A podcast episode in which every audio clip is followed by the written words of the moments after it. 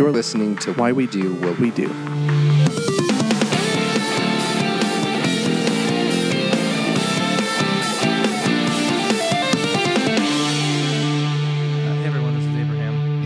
And co-host Ryan O. and so this is why we do what we do. Welcome. And so I want to just have, if you're out there listening to, well, you're listening to us because otherwise you wouldn't be hearing this. So for those of you who are out there listening to us, Maybe you're running, maybe you're walking, maybe you're just enjoying a, a nice glass of wine and you're just listening to some psychology, right? yeah. Either way, I think I can ask you to do this, and it won't be too distracting. Um, and basically, what I'm going to ask you to do is t- I'm going to tell you two things. I'm going to say camping and going to a party.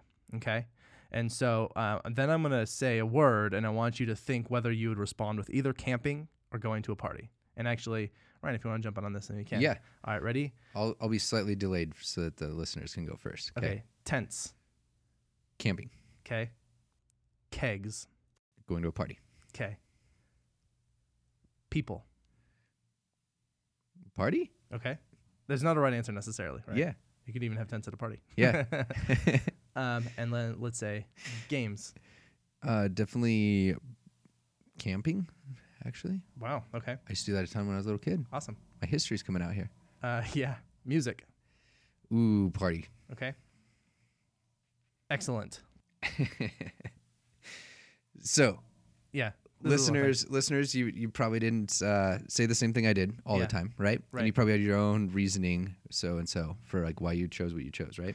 So uh, the reason that we did this, this is basically, I mean, this is actually a very different setup of how this is, how this particular test works, and um, I'm going to actually go through a more descriptive example with you again, uh, Yeah. where we'll run through the test how it actually is set up. But this is all reflective of what's called an implicit association test, right? And so we'll talk a little bit about implicit association, but let's actually start with some of the history of this. Okay, we're gonna journey back in time a couple decades. yep. That is my new sound for time warping. Okay. we'll have to we'll have to clip that, and every time we journey back in time, we'll hear Ryan making breathy sounds. I think I can replicate. I'll practice. Probably. All right. So in the 90s, we had a couple of researchers um, by the name of Greenwald and Banaji, and there were some others as well that I've the names I've seen um, McGhee and Schwartz. Right. Yes. And so they basically had this notion that there is this thing called explicit and implicit memory. Okay. So we should actually probably do that first. So explicit memory has to do with the things that you can immediately recall and describe, and implicit is also referred to as your working memory Mm-hmm. or your procedural memory, which is the things that you are not necessarily consciously aware of, but that you process anyway. So, for example, you might be not necessarily consciously aware of all the sounds in the background of where you currently are, but nevertheless, you hear those sounds. And if they were to change, you might actually orient to the new sound a little bit, right? And so there is a little bit of this memory that's going on. And some of the work that has shown that there is this idea of that there's implicit memory um, has to do with priming Yep. um, which we've talked about. Mhm. And that's the idea that you can set up very subtle stimulus cues Yep. that were more likely to, to then evoke a later response, even though you didn't notice those cues. Yeah. Right. maybe think about like marketing and stuff like that, advertisement, Oh, right? yeah. Kinda- Which we did Yeah. the whole thing on subliminal messaging. If you want to check out that episode, that was a fun one. yeah. Um, and so the these researchers in the 90s decided that the same idea of procedural and implicit memory could also be applied to things like attitudes and social constructs. Okay. And so what that means is that people who have a bias toward other people or other even ideas like political ideas Yeah. um, that those are things that you might not necessarily be consciously aware of a process that's there that is influencing your behavior. Yeah. So you might um, be unaware that you are being racist, right? Ra- yeah, racist or sexist or Or politically leaning in one way on certain topics when you don't really realize it. yeah, you might you might have been in the most recent election in the United States where there was uh, Donald Trump and Hillary Clinton, and you have been like, well, I don't like either of them. I don't have a bias because they they're both awful. May have been your uh, position on this, and they would have maybe done this test and tried to say, well, actually, you were more biased or you liked this person even less than you liked this person. Yeah. um, and you were leaning one way over the more than another, even though you didn't think that you were. Uh, but they do this with all kinds of things too. They even do one with your own self worth, self esteem, that sort of thing, Yeah. um, and and others as well. It's been extended into health research, right? Yep. The Some extent to which you're getting like appropriate medical treatment yeah, is the idea. law enforcement, um, hiring at jobs. I was gonna say human resources. Yeah. I'm like, oh my gosh, I Yeah, can't yeah. wait to get to that section. yeah, and we'll go over some more Take of the, chain off. Take the chain off. some more of the examples where this is used. Um, but it's worth talking about the test that they developed. And so the question that they wanted to ask in this was if there is such a thing as implicit bias, this idea that we have a bias toward something that's a social attitude, yeah. but we don't know that we have it, Uh huh. how would we test for that? Right. And so their general approach to this, how, how we're going to test for this is to say, well, let's look at the priming research. That with priming, what they're looking at is how quickly you respond to the stimulus, even if you don't necessarily know that stimulus prompt, that cue that you maybe don't know is there. That's really subtle.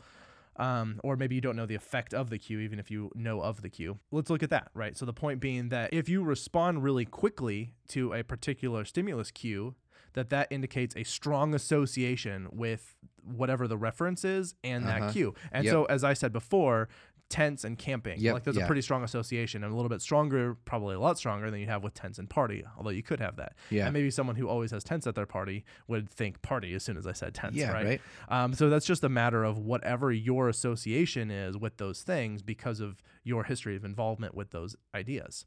And so the same thing it could be applied to Yeah, again, so- going yeah. back to the political thing. Mhm. Um, if I were to say something like um, uh, border control, then someone might have a strong association with Donald Trump than with Hillary Clinton. And if I were Yeah. to say like government regulation, they may have had a stronger association to Hillary Clinton than with Donald Trump. And that's and that's just all. Not to say that those were what what people would have, or that those were based on anything in reality.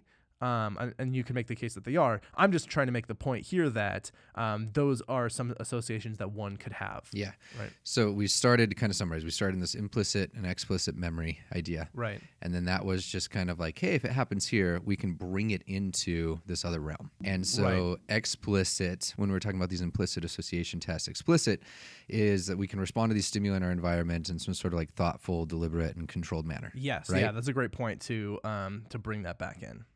But then implicit, they're saying that there's something in our history that we're interacting with like the social environment as we're going throughout our day, and it results in forming these sort of I don't like the word quote sub, subconscious like evaluative responses, right? And these are automatically occurring. We cannot control these. Is the idea? Right, yeah, and I mean it, the idea that they did develop through our contact and experience with certain events in in the world, um, but nevertheless that we don't necessarily register or I, identify the fact that those are influencing our behavior. Yeah. The point is, is it's those implicit ones aren't thoughtful, they aren't deliberate, and they aren't in some sort of controlled manner. Yeah, right? but they may nevertheless be influencing you. exactly. Which actually kind of comes back to the whole idea of the subliminal messaging episode, where uh, I'll spoil a little bit of that. If you, I mean, I recommend going back and listening to it in, for reference to this, but um, is the fact that where those effects occur are, rel- are pretty weak um, Yep. in like advertising. Um, but anyway, um, going, let's just return So- back to where we're here. Okay, here. So next point I was going to make is that there's more than a dozen different versions of this implicit association test, There are many, yeah. and they're all designed in a similar manner that they're trying to get these um, unconscious attitudes towards some sort of particular characteristic, as you've been describing. Yeah, exactly. Um, and unconscious associations too. Again, meaning unconscious here meaning that you would not necessarily be able to say, even if you may be willing to, but un- I'm unable to say that you had that bias. Yeah, Now, but here's another thing about the hypothesis of this test is that um, if it me- measures the implicit association, then that is a better reflection of their existing bias. Because if you were to try and put someone in a situation where you were to get them to admit it explicitly, Yeah. one, they may not know, but two, um, which I think kind of counteracts one, but two is that they um, might be unwilling to reveal those attitudes or feel like this is a socially unacceptable position Mm-hmm. to have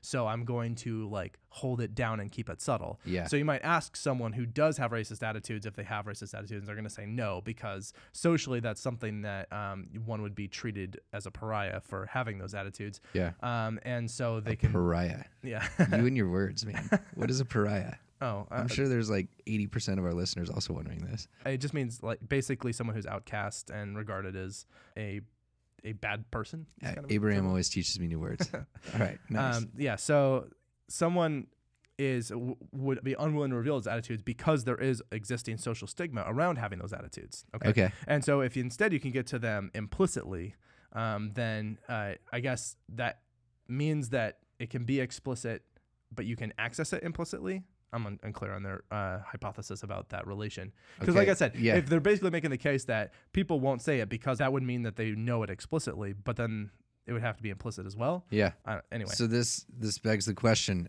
Is it the implicit association test or the bias itself? Like we got to sort those out, right? basically, I think in what you're asking is, is the implicit association detecting bias, or are we? Is that what we're detecting an artifact of the test itself? Exactly. Okay. And like, where is our beef? Because we're kind of con- building up to that, right? Yes, and so I think it's worth pointing out that there's not necessarily a problem with identi- with implicit bias. The fact that that people have an implicit bias. Where we're going to walk into procedurally is how one would actually measure and test for this sort of thing. And I think it's acceptable to say that there might be things that you um, you feel that you don't necessarily acknowledge that you have that reaction um, that would be considered an implicit bias. Um, but let's let's go into a little bit more of how this is supposed to work. Okay. Cool. All right. So essentially, the most generic version of the test that I found, um, or at least a general theme, is that there's going to be a whole bunch of conditions of the test. And it's relatively fast. It was developed in the 90s, so it was all on a computer. And uh, there's always going to be um, a phases where you have essentially a practice and then a test. And the practice is to get you familiar with what the associations are, which is in and of itself kind of funny. And then the test is to see like how quickly you respond to those associations. Okay. And then after all of that is done, then there's actually in a mini questionnaire where they'll ask you explicitly what your biases are. Um, if you have them, and then it will spit out the results. So I actually don't know whether um, there are the, so th- this is the tests that I took anyway, because I tried to feel around for some of these different tests and find some of the free online ones. And the test that I took had that section at the end where I, I'm looking at that thinking, did you just derive your conclusion about my bias from like the last five questions that you asked me explicitly? Mm-hmm. Um, I, I, I assume not, but it's just as funny that that's there and Yeah. made me question it. So anyway, the the point is that there's two words depending on the theme of the test. Mm-hmm. Okay, so there's something like um, like conservative and liberal would be one, Okay. or the, for the self, um, the one I believe it's something like good and bad, or worthwhile or un- unworthy, something like Okay. that.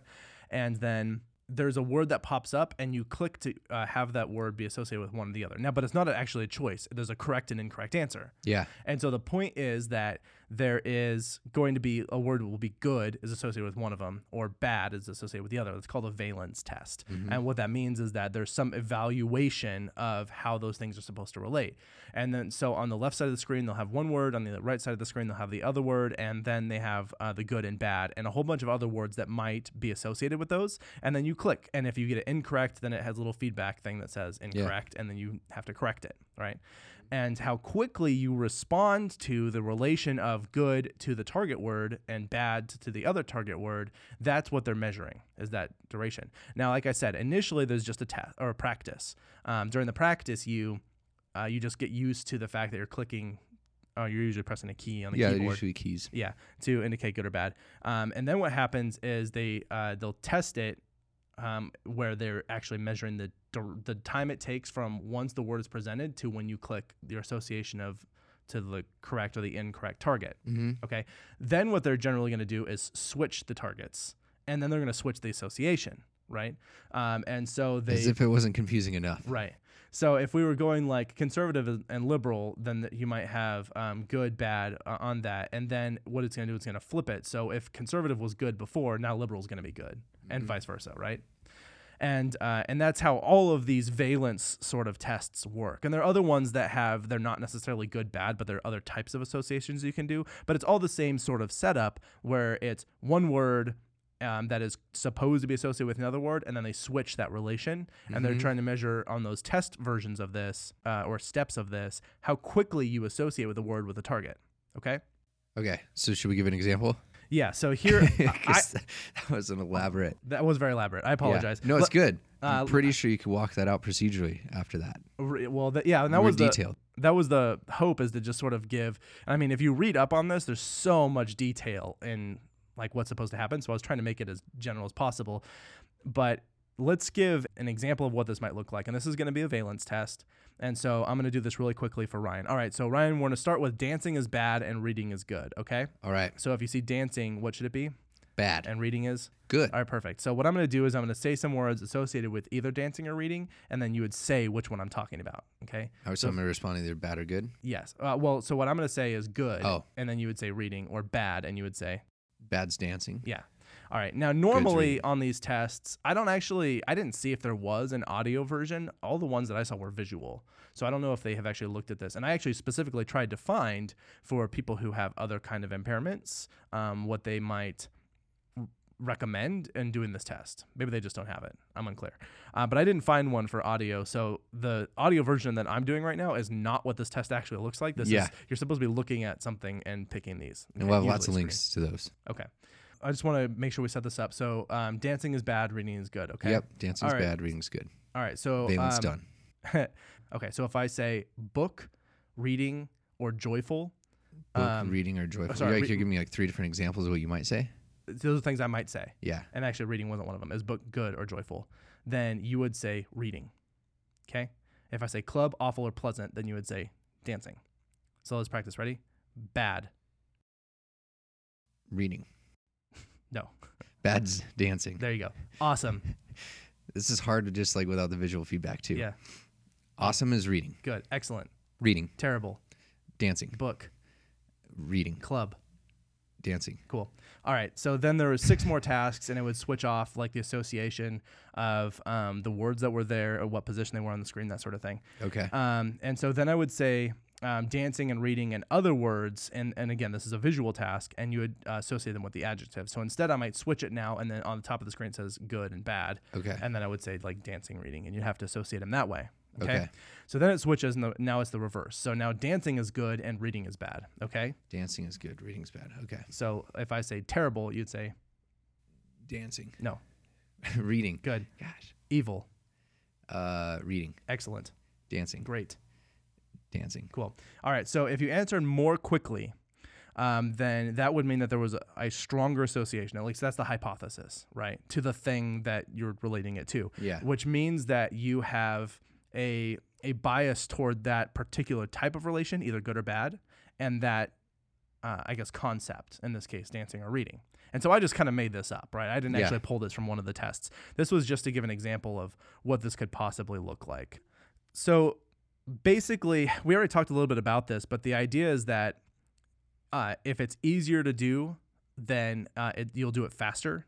And if Mhm. it's difficult to make that association, then you'll do it slower. Yeah. You might think, well, what about if it's just slower to figure out what keys you're clicking? Yeah. So they try to account for that by making that it's only two keys and you just keep your hand on those two keys the whole time. okay. So there's a little, a little bit of an assumption that you have the appropriate motor control to regulate that, right? Yeah. Yeah. Um, and then you get those two categories, whatever they are, and then you s- basically sort things into those categories. And the appropriate eyesight too, right? yeah.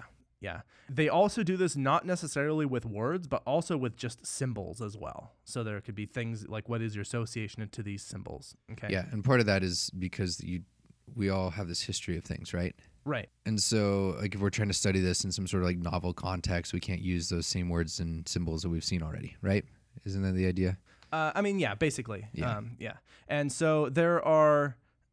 E- there are there are a few different types of these. So as I mentioned, there's the valence, um, and then there are also stereotypes, which can be valence as well. Yeah. Um, and so this one is used for stereotypes about race, gender, sexual preference and orientation or identity, um, even things like bias toward other nationalities, um, rich and poor, fat, skinny, uh, all kinds of things. I mean, really any, any anything you can think of. Um, as I mentioned, there's a self-esteem. They have one called a brief implicit association test and i didn't look at what that was but i know it's supposed to be a little bit shorter but it also looked like it had almost the same number of steps so i don't know how much time it shaves off of the test which is already pretty short itself.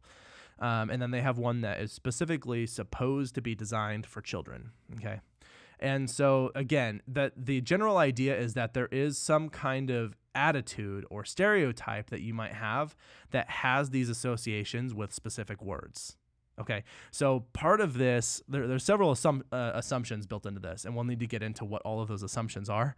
But part of the assumptions is the fact that people have the same type of association with those evaluative words and the same type of association with the words that you present that are supposed to represent the example of a thing they could be biased toward.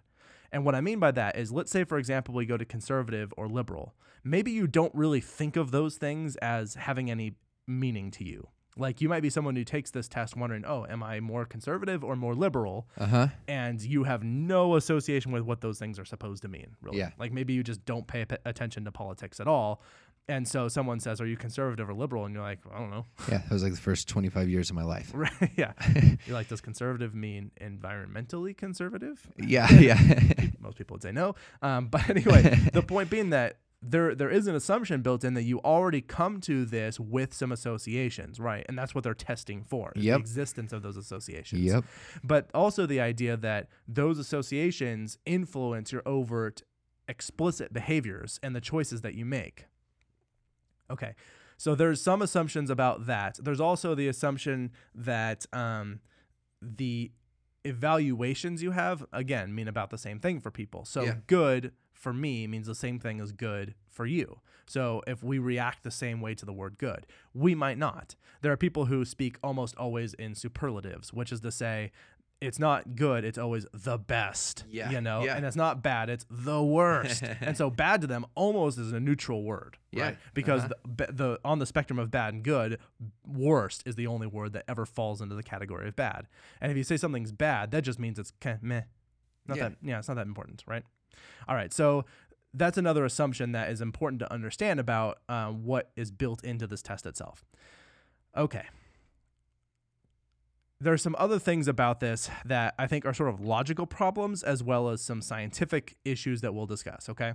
So, one of the things that's a little bit interesting about this, as I mentioned earlier, or at least alluded to, is the idea that we're trying to detect this implicit cognition through explicit stimuli Yeah. right? and so, you know, generally in priming, it uses subtle or, I guess, not necessarily explicit stimuli functions, at least, or like effects. Um, and in the implicit memory, it's sort of the same idea. Um, but this is the idea is that, first of all, there is something that is meaningfully and functionally different between implicit and explicit responding and like thoughts, and that that can be meaningfully determined through explicit stimuli. Okay. And so, one question I had about this is how does one extract the sort of other factors related in those explicit associations when they're trying to use those explicit stimuli and extract that from those implicit associations, right? So again, what I'm saying is how do you extract the bias that comes with the explicit associations that you're using Yeah. and try and separate that from the implicit association someone has. And that actually goes back to the point you were making of is this just an outcome of the test or is this actually detecting the thing that we're interested in, which Yeah. comes to Yeah. reliability? It sounds like it could just be an artifact, right? Yeah, it As could a- be. Like, it's a result of the procedures, meaning Um, the way we're carrying this stuff out, right? Right. That's what an artifact is. Yeah. So, you know, and how how does one determine the difference there? I don't know. Yeah, I don't know either. Enter cricket sounds. So, inside of this are some other assumptions about the general concept itself. And one thing I would like to tackle probably in a future episode is this idea of construct validity. And what Uh-huh. that means is um, the ideas that one has about psychological events, whether those events themselves are real things. yeah, Or if they are just sort of ways of describing general categories of events that take place mm-hmm. right? Which is to say that if I just I actually used an example in a previous episode where I said excellence is excellence a thing that exists that I can like find it and hold it in my hand and it's this tangible thing, if you if you do, can you please share it with everybody? right? yeah, it'll be. I, uh, it'll be available for a nominal fee. Your l- One million dollars, exactly. Good reference. like that. Yeah. I have like zero pop culture references. Yeah. All right. So um, the whole point of of what I'm bringing up here is the fact that sometimes we have these ideas, these constructs, that we treat them as if they were real things, and that is this. Uh, when we do that, that's called reification. Yes. And so, ba- again, re- making making a not thing a thing. yeah, exactly. That's a good way of putting it. Yeah, reification, uh, just as you said, is treating some idea that is maybe based on a general category of things as if it were a tangible, real thing that can be studied and held and looked at. And I give the example of excellence, but there's plenty more. Happiness is another one. Yeah. It's like happy. This isn't to say that there isn't things that we call excellent out there, right? Right, exactly. It's just like you can't turn it into this thing that isn't a thing. Yeah, it's identifying that happiness or excellence and other things like that, they are arbitrary categories. They're useful and we understand what they are. But if I were to try and go out in the world and find, like, okay, I need to find exact happiness, and then that way I can give it to people, again, for a nominal fee, um, that uh, that's treating happiness as if it were a real tangible thing. It's not. It's a way that we describe things. And it's okay. Like, that's okay to describe Yeah. things as using words like excellence and happiness and, and, and those other words that don't necessarily refer to any one thing. It's just understanding that those are just referential words that Yeah. we use, that they're not actual things, right? Yeah. Okay. Yeah. Citation like every influential person on social media right now, right? like Okay. All right, so this also brings up this uh, some things we've talked about in the past. I remember exactly which episode it was when we were talking about. I think it was truth, and we were talking about what constitutes being true and right, Okay. right? And so these this sort of logic that leads to this reification and this like making a, a not thing a thing um, often comes from this like mechanistic approach that we talked about in the past. And it's a way to approach psychology and this means that we are essentially correct me if i'm wrong these things are typically occurring at what people say like this cognitive level right so this is a bias for example right it's it's all happening implicitly cognitively it doesn't necessarily have to do with the overt external world right So, yeah, the idea that it, it is just in your thoughts, although it might indirectly affect your overt behaviors. Yes. So I feel like a core assumption of this line of reasoning is that the this notion that behavior is caused or mediated through the action of certain mental processes or representations. Is that right? Yes. Okay. Help At, me. at least I think that's I think that's generally would be the conceit of this. Yes, Is- okay. And so yeah, just uh, I want to make sure that I say your point one more time to make sure it's clear. Is this is based on the assumption that thoughts are not necessarily behaviors, but there's something other than behaviors that can cause behaviors. yeah. Right. Yeah. So it's something that i it's it is unaffected, like it is a, first cause sort of thing. Mhm. The thought itself is the thing that initiates the behavior. That's where Yes. that's based off. of. Yes. And so researchers, my point here is like the researchers that approach the world through this lens have a goal of identifying and manipulating these sort of mental constructs and things um, in order to predict behavior and its change, right? Still coherent and logical here? Sounds good. All right, so if that's the case, then it's important, I think, to note that these mental processes and representations that we're talking about can neither be contacted nor manipulated in space or time, right? I mean, they're not things, Right. they're just not here. Um, they might be these things that we talk about, and that's a whole different concept, right? These arbitrary things that we're kind of lumping together and talking about, Right. but they're not here. I can't hold them. Yeah, they're they're inferred to exist, but the conceit is that they don't necessarily exist in a tangible way. Yes. Although I think the cognitive neuroscience group would say that these are just found inside of what the brain is doing and things that we again aren't necessarily aware of but are nevertheless the workings of the brain and so they do exist in a tangible way in the sense that they are part of our physiology Yeah. or at least the process of our physiology but that does then have the assumption of is the thing that you're looking at actually the concept that you have identified or are you looking at a process that is just part of this overall experience Yeah. and not necessarily its own causal um, i guess link in the chain of yeah. events So that's like a different line of logic than what I was heading down. Oh, okay, I agree with that. All right, yeah. So to bring it back to this inference, like we are inferring that something's happening. That doesn't sound coherent when it comes to science, that we infer things are happening. And so what I feel like is happening here is we have a thing that's not a thing that can affect a thing that really is a thing. right Right? yes So something that's not in this world with absolutely no proof of its existence can influence something that is actually in this world with proof of its existence. Well, and that comes back to the whole idea that we talked about with circular reasoning and how the the proof of its existence is the effect that it's supposed to have, and it Uh-huh. has no other proof. And that's that circular reasoning problem where if the only evidence is the outcome, and the outcome is your explanation for the outcome, Mm-hmm. Yeah. then that doesn't make any sense logically to Yes. say that. So you couldn't say that it was the bias that caused this to happen if the the only evidence that this happened is the or the only evidence that there's bias is the fact that it happened. Yeah. And so, um, and this is this goes back to another problem that I don't know if we've actually tackled, but we probably need to do a deep dive on, called this dualism, Mm-hmm. um, or uh, sometimes referred to as Cartesian dualism, and that's the mind-body problem, which is that there is a mind, but that's separate from the body that Yeah. influences um, things that you do, and that assumes that then there is a reality separate from the one we live in, and that that's sort of what you're I think you were saying is the fact that treated in such a way that we're referring to something that is not just a neural process, Mm-hmm. but nevertheless influences our behavior outside of the reality in which we exist, that is based on an assumption that there can be multiple realities that influence one another, Yeah. but only when it's convenient to do so. Yeah, exactly. So like what this is not the science that I signed up for, right? like Right. um Well, I think but I can't yeah, and I don't embrace this dualistic thing. yeah, but I think that oftentimes you slip down the rabbit hole and you don't realize that that's actually what you're looking at all of a sudden. Oh, sure. Yeah. Right. It's very easy to like give So these there's non-science this funny thing of like overtly they are saying like I'm not for this, but then implicitly they are kind of for this, right? Yeah, well, it's a it's a logical inconsistency that you might not be attending to because it's Uh-huh. a language thing. Yeah, exactly. And language is Um, fallible. So my point here is like I as a practitioner helping somebody out or interested in psychology, I can't I don't think I could be relying on things that aren't things that apparently affect all the things that are things in the world. That just doesn't make sense, right? Sure. Okay. That's good.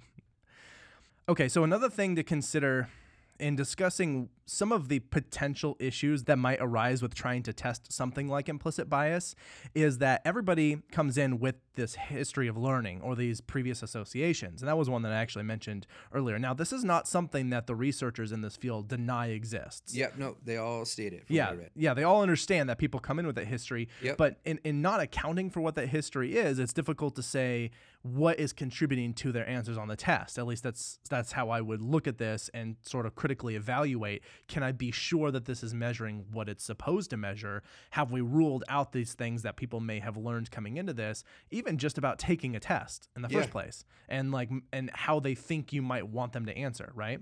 Yeah, and we said that this originally started in the mid to late 1990s, right? Yeah. In Well, I think the first of- test didn't actually even come out until 1998. Yes. So, yeah, science that is less than 50 years is young.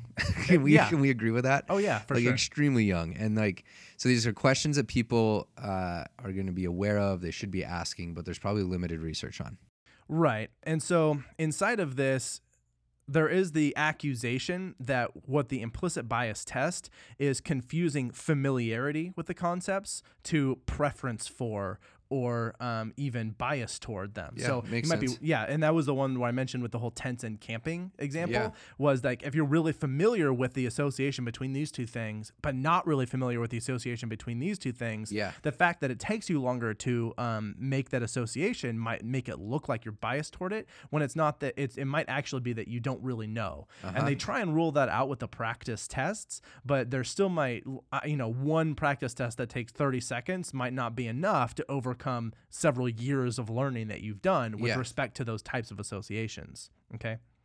I would totally agree. And that that dependent variable like what they're actually measuring there right of Yeah. time that's interesting in and of itself. I've saw i saw that some of these are talking about what is the appropriate amount of time to call it something that's implicit right versus Right. explicit. Oh yeah. So And how do you decide? Like how do you decide that this is fast enough Yeah. So fast enough, I saw on one of them specifically was about three seconds, and then wow really? Yeah, that seems like a long time. Yeah, it is right. But then what they did is they moved it down to two seconds because they were finding that they had a little bit more consistent results there. okay. Um, but the point is, is these things are shifting, and researchers aren't agreeing with this. Okay necessarily. Well, yeah, and how do you come to those decisions, right? Is this based off of, you know, where They're trying to look at the predictive validity of these sort of things, Okay. right? Like, do they actually predict things? that's a great concept in general. Um, I mean, there there are other types of validity I prefer, but predictive, predictive validity is at least something Yeah, you can yeah. reference. and not to not to throw any specific one under the bus um, but like my point i guess there's ones that are also in the the framework that I view the world in, and I think they are still having these same issues. Sure. And for me, they're, they're not even layered with the issue of is that time enough there's also like they're looking at what it, what constitutes enough trials what constitutes how much percent correct you need to be on these sort of things for Yeah. us to assume these sort of things we all i don't know if we've riffed on percent correct and those sort of things yet Not yet. on this podcast but like there's inherent issues with that that you can go into for hours so Yeah. it's it's young right. Caution here's your caution Yeah.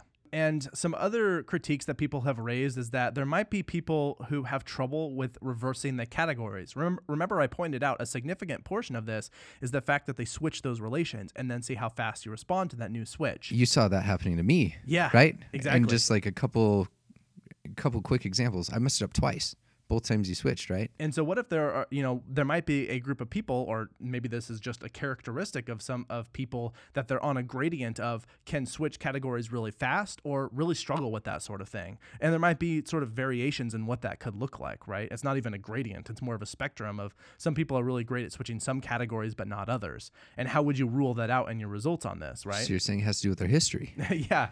And another one that's pointed out is there might be an order effect, which is to say, if you start with this association, are you more likely to get a bias when you switch it later on? So if you start with conservative good, liberal bad, are you more likely to show a bias toward liberals when you switch that relation? Or vice versa. So if you start with liberal good, conservative bad, and then you switch it later, do you then show that bias toward the conservative because you started with the um, association of the um, good with the liberal in the first one, right? Yeah, and if someone's like, okay, why does this really matter at the end of the day? There are training programs that are being established off to this sort of stuff. Oh, yeah. right. The implications of this are huge. We're going to get to in just a moment. so like, stick with us. Yeah.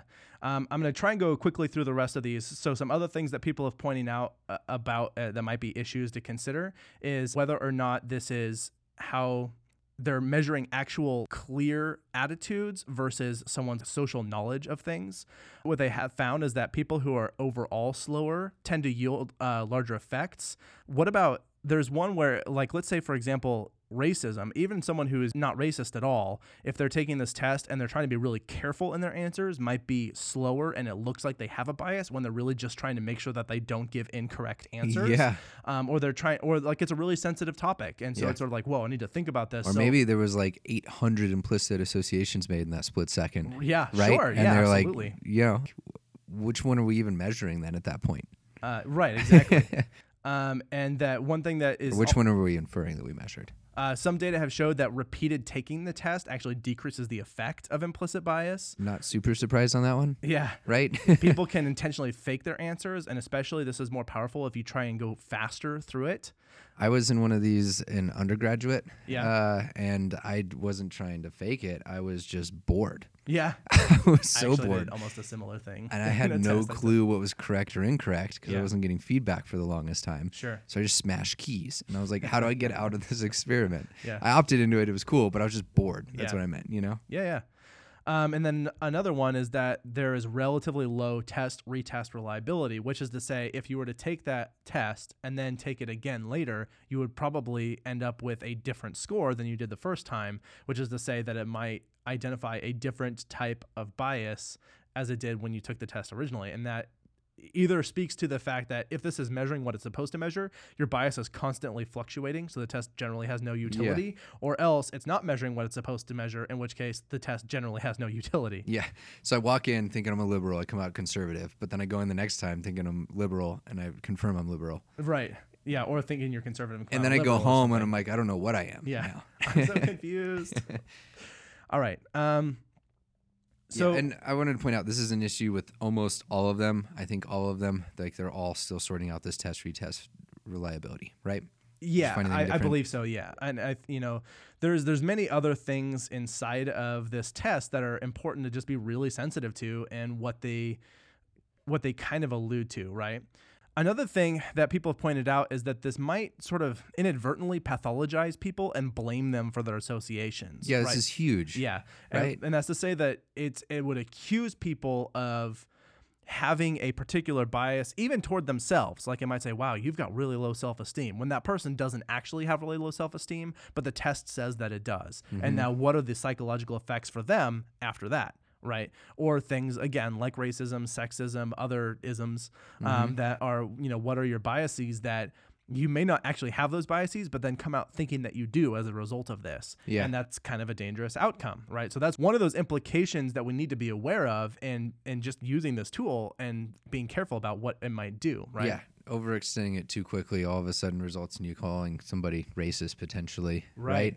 Well, um, and then- and making huge changes in their life potentially Exactly. as a result of it. which I mean there are other other similar ideas when we get into things like repressed memory and how that's been used that it seems like a harmless little idea that ends up having really huge implications right um, or the polygraph test is another really good one Yeah. that we did where you know people who fail the polygraph even though they were innocent can also be treated as criminals by everyone around them because they failed that polygraph test and they Yep. think well that test shows you were really lying like I wasn't lying it's just a bad test some other places where this has been used and had these huge implications are things like the judicial system in courts right Yep. as you mentioned in workplace trainings. I believe Canada, somewhere up in Canada, there was not to like pretend that's all one giant place, but somewhere up there, there was a specific judicial court system. Um, I don't know how wide this w- and far-reaching this was, but it was mandatory for them to all go through this sort of stuff.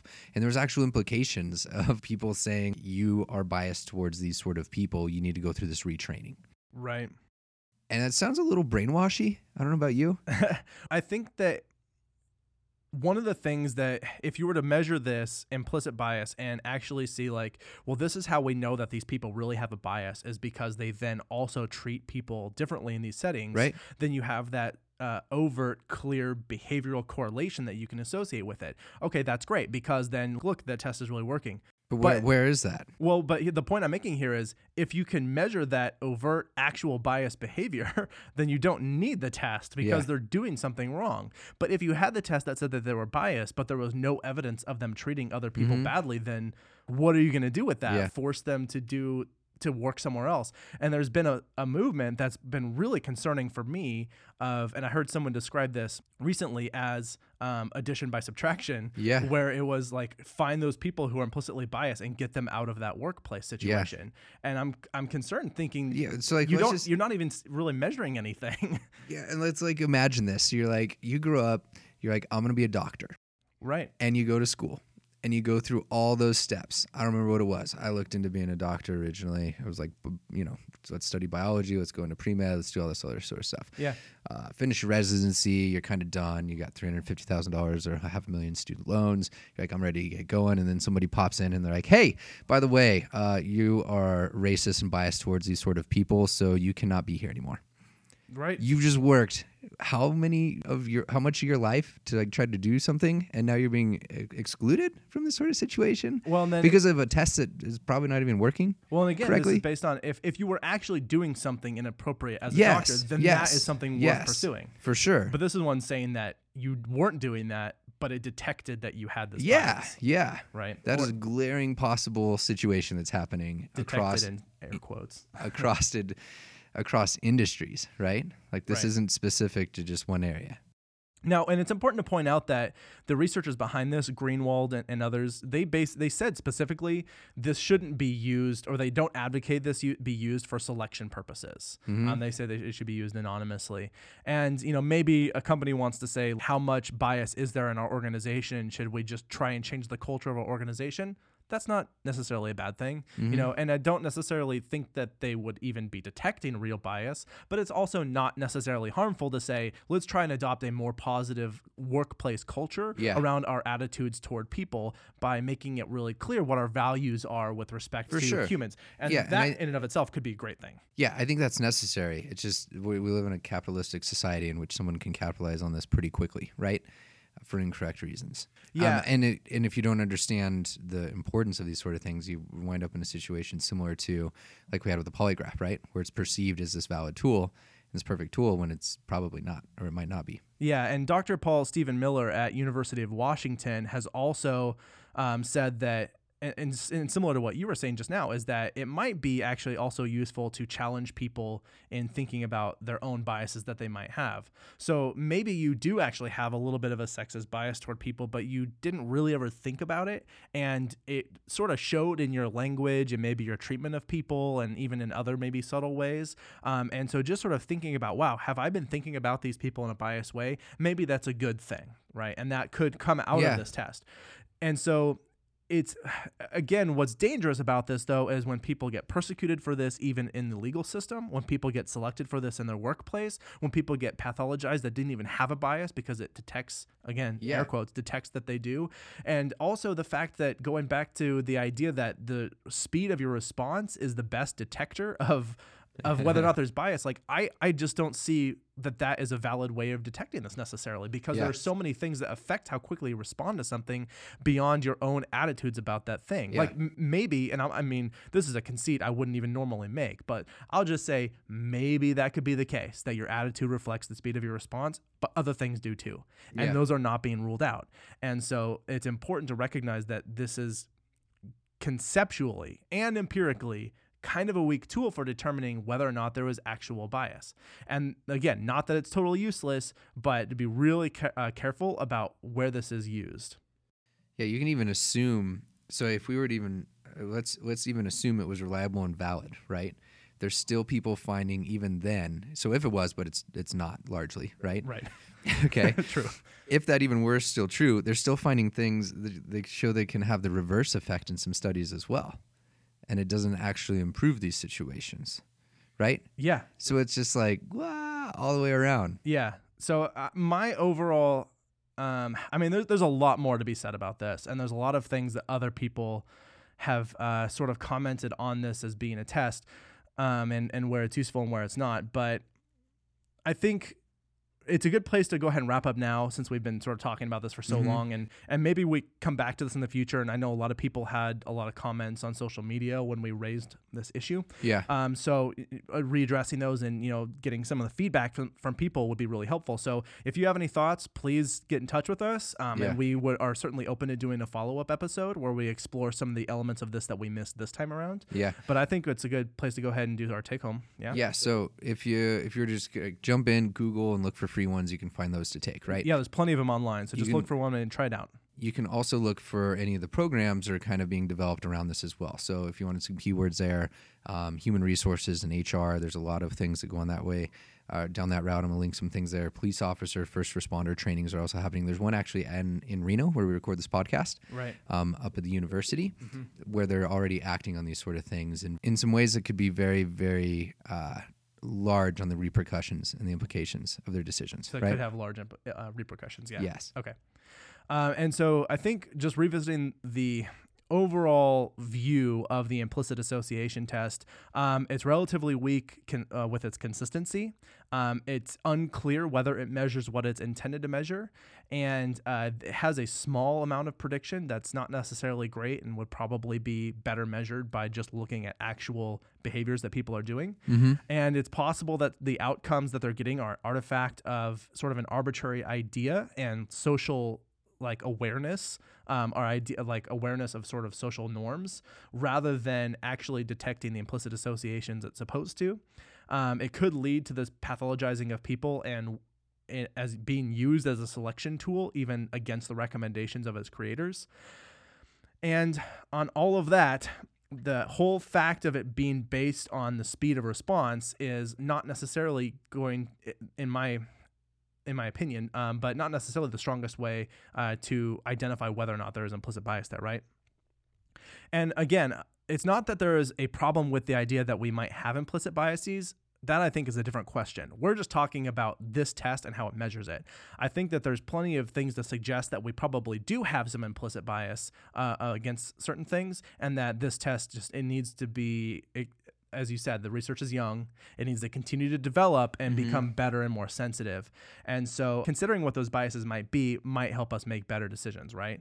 I, I don't know if there's anything really of good scientific or even, I think, social utility in this test right now. yeah Um, there might be some things, as we sort of mentioned, but where it might have sort of implications for let's ado- uh, adopt a more positive culture or let's just consider our own biases. Other than that, I'm pretty skeptical about this as a tool. i would say i agree 100% Great. All right. Well, I think with that, let's go ahead and wrap this one up. Uh, this is Abraham. and ryan o we are out You've been listening to Why We Do What We Do. Why We Do What We Do is supported in part by ABAI's Disseminating Behavior Analysis Special Interest Group and our amazing listeners. If you like what you heard, consider heading to our Patreon account at patreon.com slash podcast. Anything helps, and we are continuously lining up perks and merch for our supporters. If you have any comments or questions, we'd love to hear from you. Find us at WWD on your favorite social media platforms. You can learn more about this and other episodes by going to www.wwdpodcast.com. There, you'll find links as well as detailed and shareable show notes. Why We Do What We Do is Abraham, Ryan O, and Miranda. Artwork and logo design by Andrew Pollock at nogdesigns.com. Video and production assistance from Tyler Brussier with music courtesy of Justin Greenhouse. Brendan Bohr does our episode art. Thanks for listening, and we hope you have an awesome day.